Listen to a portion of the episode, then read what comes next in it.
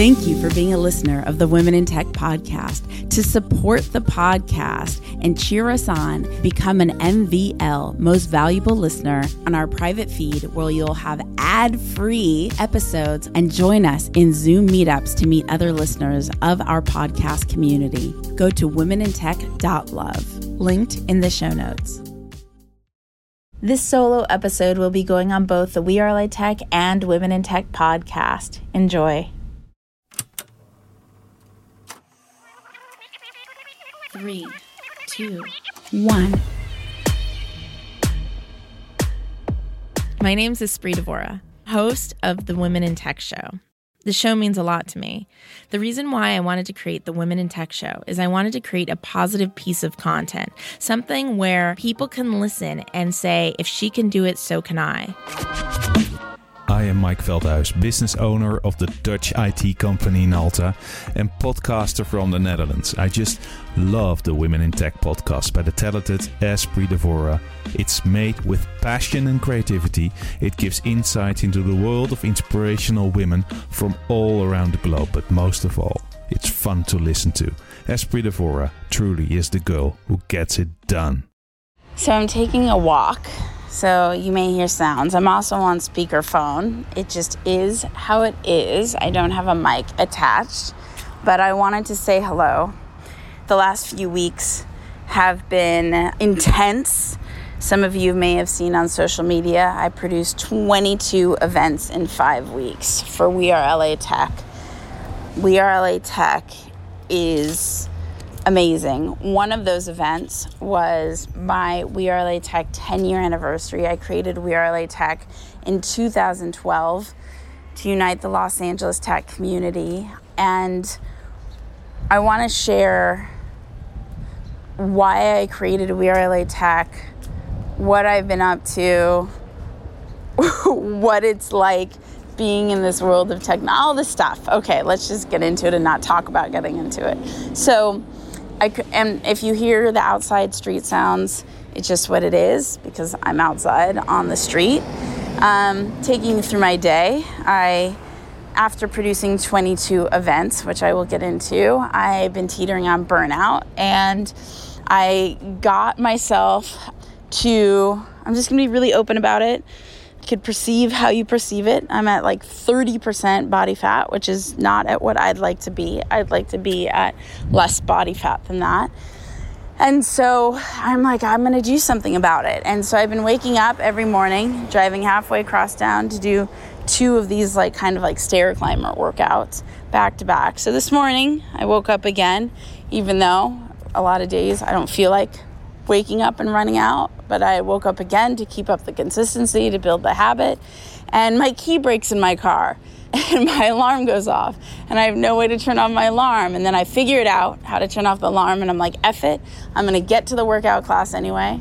I get to the workout class, um, but I am, alas, three minutes late. I can't arrive. And hence now I am walking on the street recording this episode for you, which I have been meaning to record it anyway say hello to the helicopter above if you can hear it. I am using a special app. I'm hoping the app helps a bit, but it may not help at all with audio. so, yes, I want to live a life of pronoia. I'm gonna go. I'm gonna start backwards. I'm gonna start at the end and then work my way backwards. The end.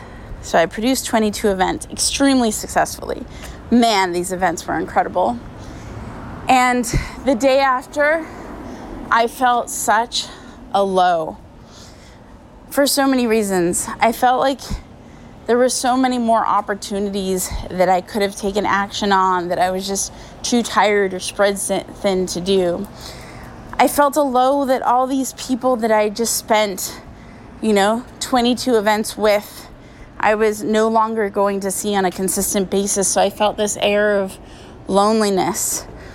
I felt a longing for wanting to continue to do something that I was excellent at, but yet too tired to want to do it anymore. But having that feeling that I did something that I was just impeccable at, it's an amazing feeling. Like, amazing feeling. But it's really confusing at the same time because though I was impeccable at it, I also did not take care of my health. I barely slept, I barely ate. If I ate anything, it was candy. And I had no life of my own. My whole life was about that one thing.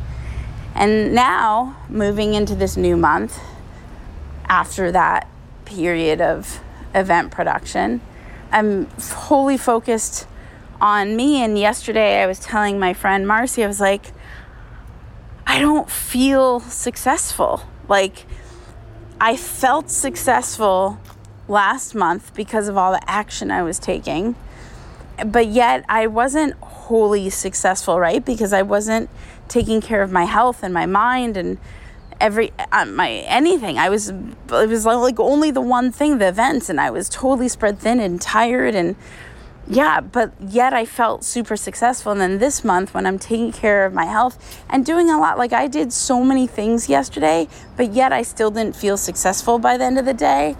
And it's kind of like, what is enough and what is direction and what's like, like what does it mean to to show up for myself? You know, what does what does the word success mean to me? And do I need to redefine the word success?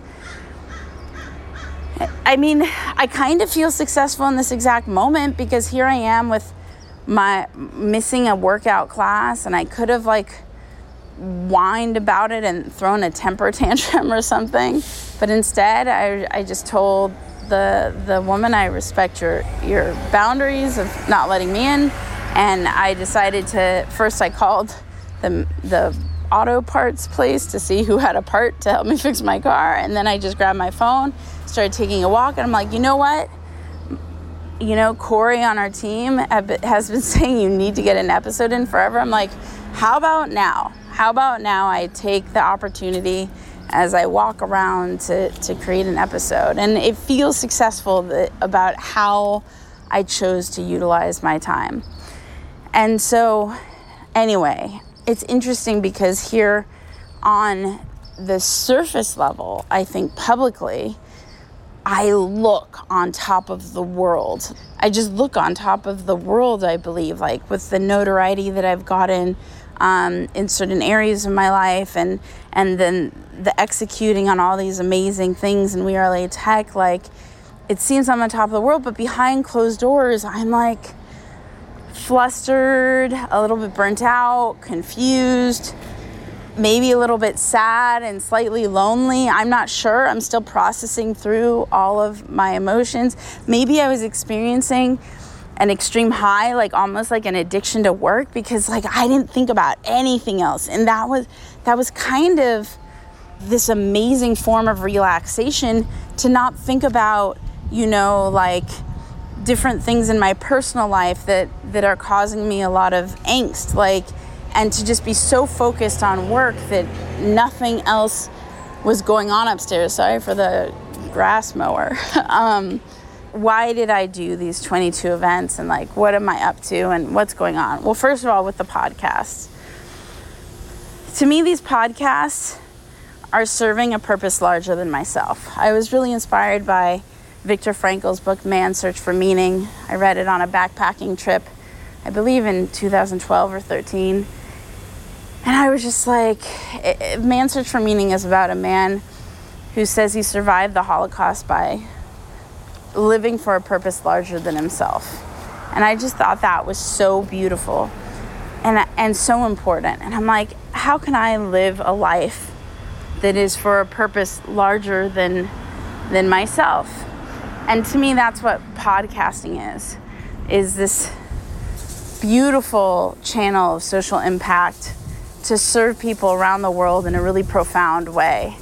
Um, one of the examples I love to talk about is, you know, going to Bosnia and going to a small engineering school in Bosnia. And then because I go to that small engineering school in Bosnia, the woman who I interviewed gets heard by Silicon Valley investors, which she would have not been heard by otherwise because she only has certain economic means and connections and had this crazy American girl not traveled to to her school in Bosnia she would have never had that opportunity, or it would have been a lot harder. I don't want to say she'd never had it because I think anything is possible, right? So, with that, I think that it is important to represent voices around the world and to not just be so narrow of who I have access to or who's attracted to me or how I see the world, but how how just this is going to sound so cheesy, but how our greater humanity sees the world. So we have um, a ton of amazing guest hosts who are going to join us for the rest of this year. Um, I will also be doing interviews, but it is a mixture of people from different geographies and ethnicities and, and cultures so that we can have a really amazing representation of all different personalities. The thing that I told all of them is I don't care about influence, I don't care about status. What I care about is authentically being in the tech world and character.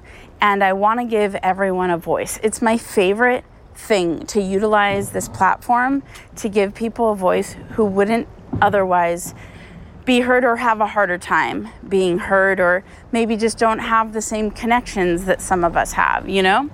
And so I'm very excited to onboard them. So that's a part of, you know, what's been going on.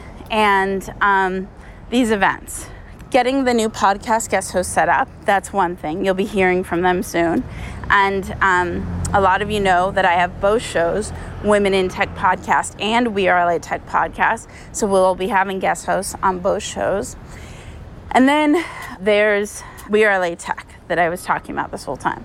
So, why did I create this crazy event series? Well, one, I was very scared to launch it.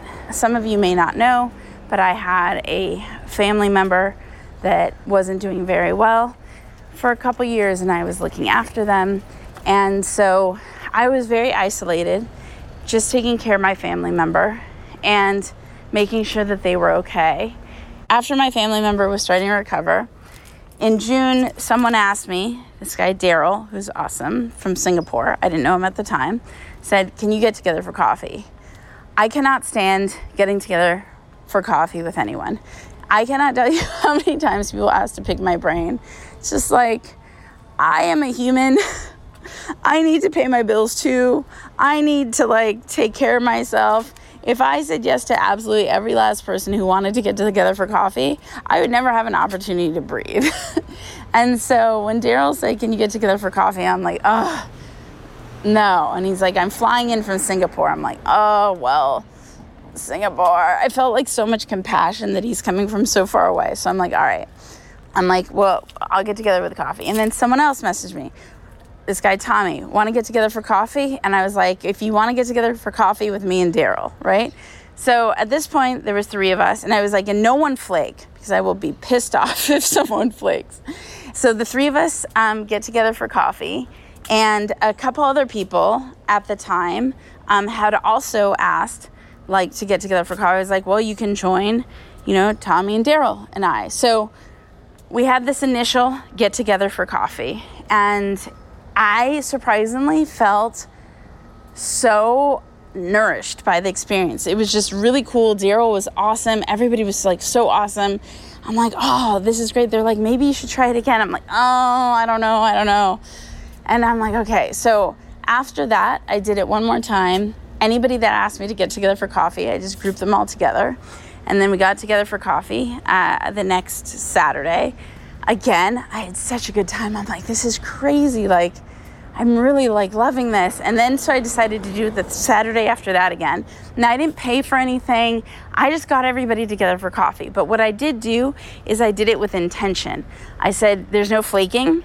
Like this is I'm doing this with intention. I made it very clear like this isn't like show up if you like. If you're coming, you're actually coming. And we have this amazing time, and I ended up doing it every Saturday in June.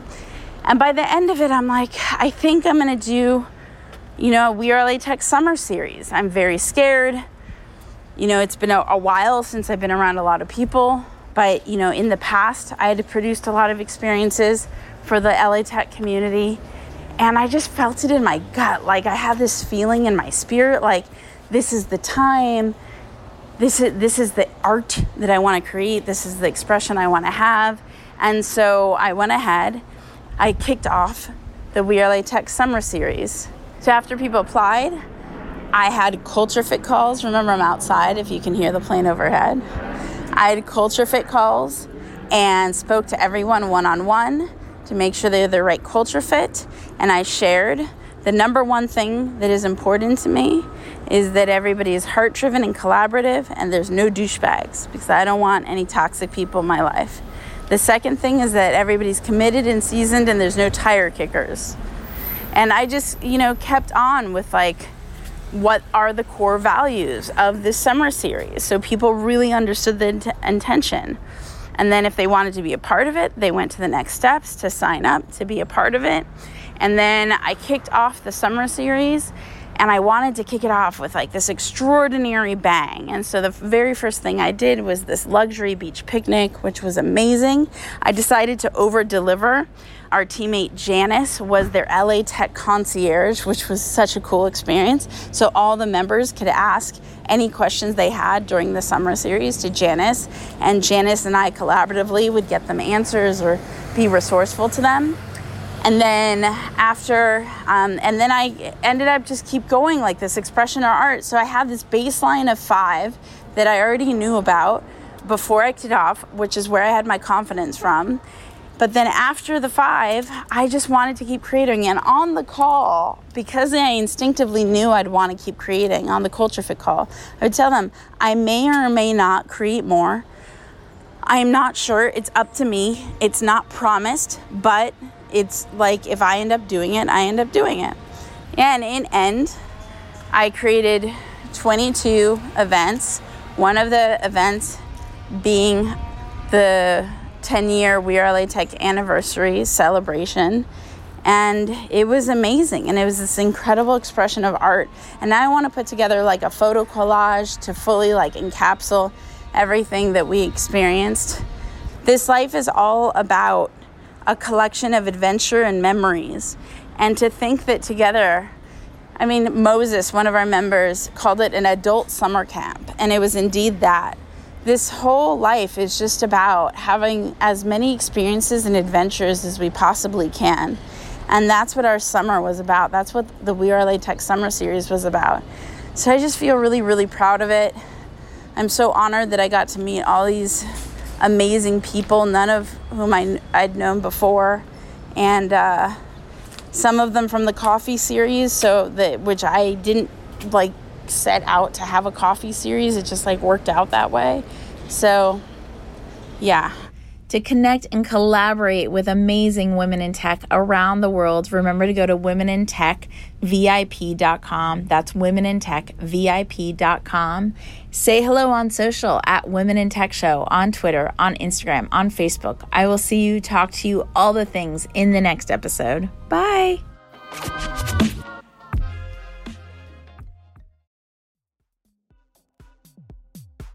The Women in Tech podcast is hosted and produced by me, Espree Devora, with help from Janice Geronimo, edited by Corey Jennings, production and voiceover by Adam Carroll, and music from Jay Huffman Live and Epidemic Sound. The Women in Tech podcast is a We Are Tech.fm production.